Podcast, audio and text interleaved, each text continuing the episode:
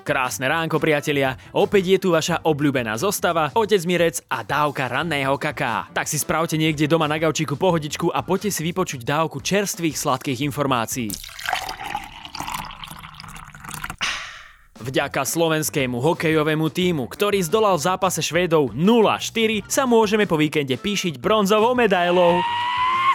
Olympijský výber je plný talentovaných hráčov a jedným z nich je jednoznačne ten, ktorého podľa mňa už všetci poznajú, aj tvoja babka ho pozná, aj moja babka ho pozná, aj babky našej babky ho poznajú. Juraj Slavkovský, ktorý si svojim štýlom hry pýta nemalú pozornosť. Ten sa so 7 gólmi stal najlepším strelcom na zimných olympijských hrách. Nice. Juraj Slavkovský už ako 13-ročný pôsobil v košickom týme 16-ročných. Počas tejto sezóny odohral aj niekoľko zápasov za tým do 18 rokov. Okrem toho pôsobil aj v týme Red Bull Hockey Academy v Rakúsku a v českom klube HK Hradec Králové. Neskôr odišiel za šťastím do Fínska, kde pôsobil v klube Turin Palliser. Inak k týmto jazykovým prešmičkám mám pre vás info ešte na konci podcastu. Tak zostaňte naladení. Mladý a talentovaný útočník nastúpil prvýkrát v drese seniorskej reprezentácie proti Lotyšom. Svoju šancu využil naozaj naplno, pretože svoj skvelý výkon doplnil jedným gólom, ktorým nám zabezpečil víťazstvo. Útočník tak prekvapil nielen celé Slovensko, ale aj samého seba. No a nástup do tohto zápasu mu taktiež zabezpečil prekonanie rekordu rekordu Mariana Gáboríka. Práve on bol do tohto momentu najmladším hráčom v histórii seniorskej hokejovej reprezentácie. Gratulujeme k jeho perfektnému úspechu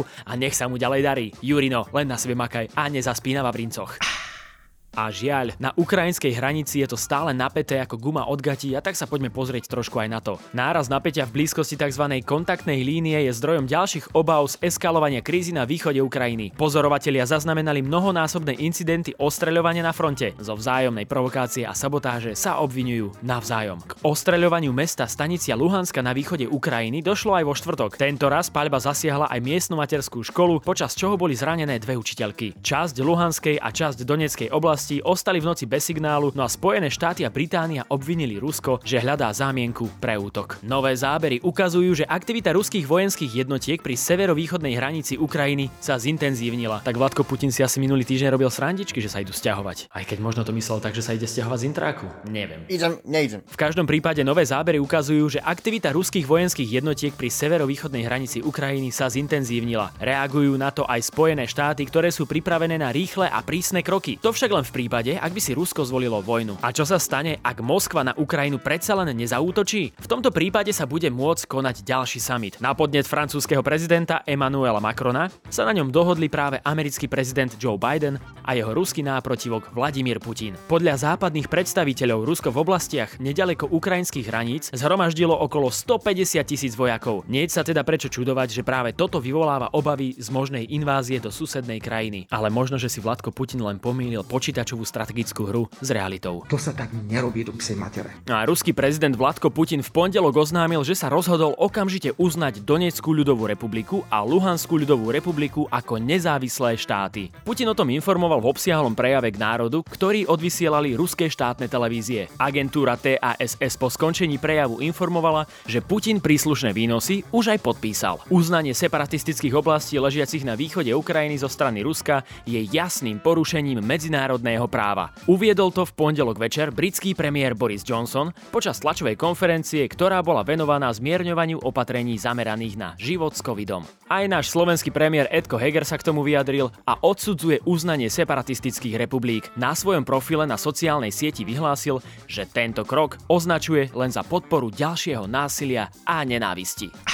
Očkovacie centrá pomaličky zatvárajú svoje brány. Klasické očkovanie proti ochoreniu COVID-19, ako ho poznáme, sa postupne blíži ku koncu. Viaceré kraje zatvárajú svoje veľkokapacitné centrá. Dôvodom je klesajúci záujem o očkovanie. Vo viacerých centrách sa hovorí o posledných termínoch. Napríklad Trnavský samozprávny kraj už kvôli poklesu záujmu o vakcínu oficiálne ukončil očkovanie na futbalovom štadióne. Tak aspoň konečne futbalisti môžu natiahnuť štucky a vybehnúť na trávniky. je tráva,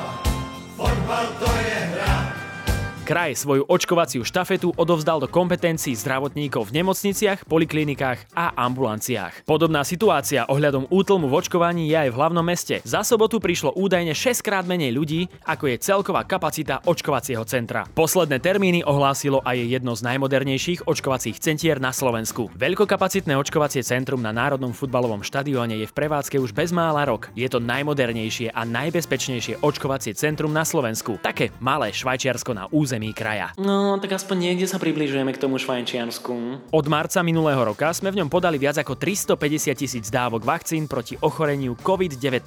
Práve vďaka nemu má Bratislavský samozprávny kraj najväčšiu mieru zaočkovanosti spomedzi ostatných krajov, povedal bratislavský župan Juraj Droba. Očkovanie na Národnom futbalovom štadióne zatvoria teda koncom tohto mesiaca, takže aj bratislavskí futbalisti naťahujú štucky, čistia kopačky a idú na to. V prípade zatvorenia všetkých veľkokapacitných centier na Slovensku bude očkovanie stále dostupné v nemocniciach. Premiér Edko Heger na briefingu pred rokovaním vlády občanov ubezpečil, že očkovanie bude aj po uvoľnení opatrení dostupné pre všetkých bezplatne. Ak počúvate ranné kakauko pravidelne, tak viete, že gastronómia mi vyvoláva chvenie v podbrušku.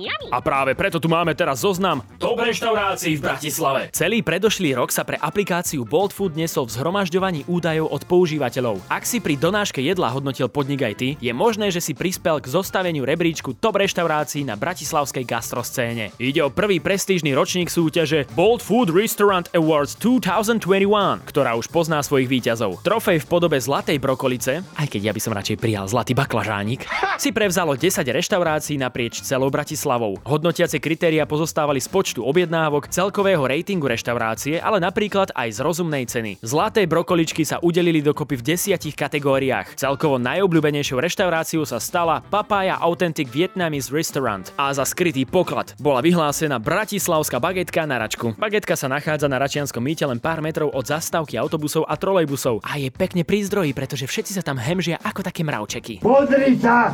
Mravce chodia tade to hore. Už 20 rokov tu ľudia zastavujú, aby si kúpili najrôznejšie bagety. Výber je bohatý a poteší ťa aj cena, ktorú spolu s ponukou môžeš vidieť na výkladných tabuliach pri podniku. No a viac takýchto šmakocín a výživných informácií nájdeš aj na našom webe, takže šup na stardidup.sk.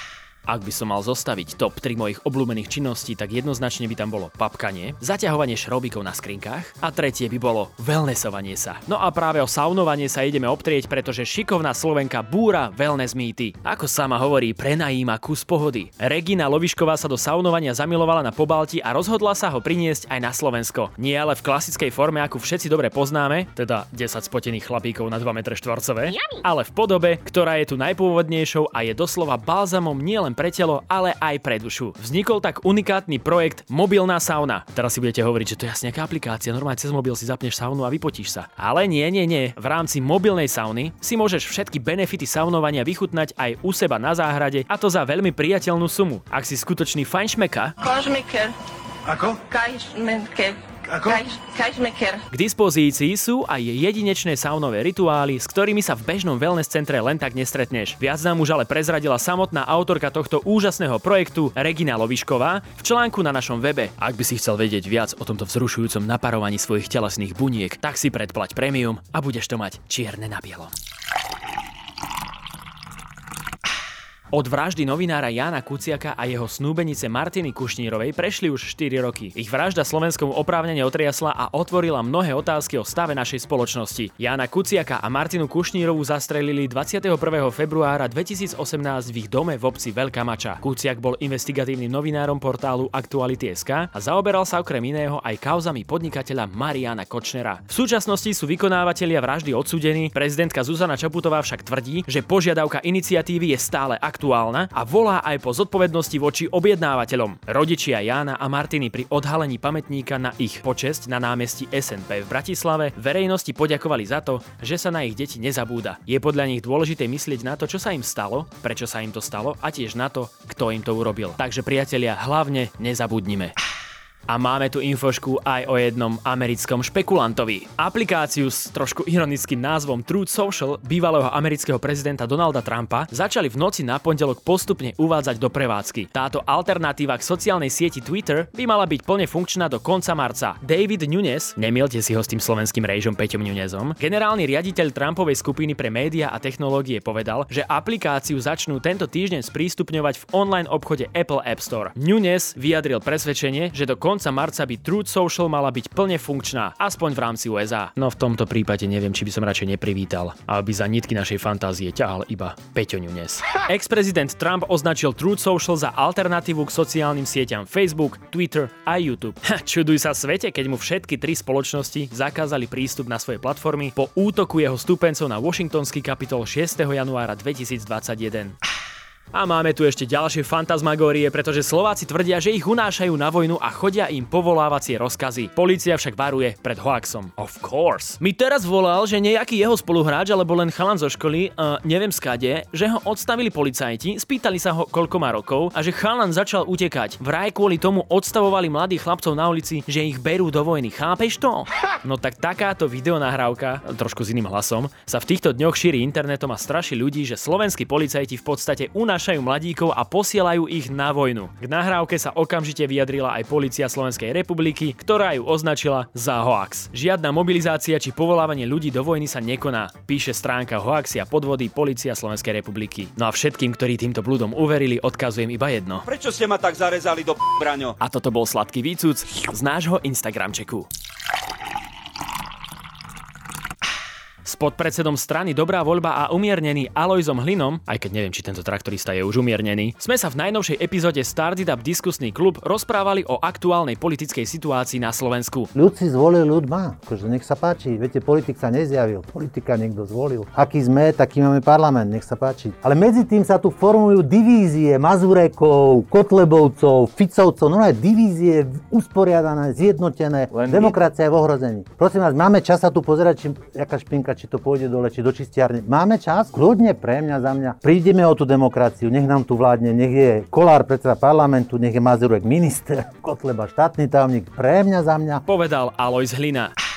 Do najnovšej epizódy bez výhovoriek prijal pozvanie slovenský herec, spevák a moderátor Tomáš Palonder, ktorý je okrem účinkovania v divadle známy aj svojim hlasom, ktorým vie napodobniť mnohé prízvuky či iné jazyky. Ako bude podľa neho vyzerať návrat do popandemických koľají v rámci kultúry na Slovensku a ako hodnotí našu ministerku kultúry? Ako hodnotíš našu ministerku kultúry? Opa, stačí dvoma slovami. Ja by som jej chcel držať palce, no.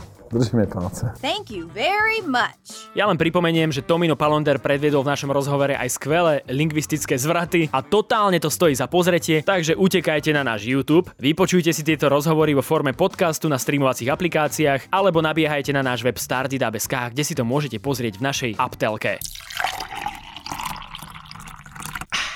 Jaj, tak dnes sme to krásne vypili až do dna. Ak by vás zaujímalo viac informácií, tak dole v popise nájdete preklik na náš newsletter, ktorý môžete odoberať. No a na ďalšie ranné kakao sa môžete tešiť v piatok. Dovtedy, do skakavenia!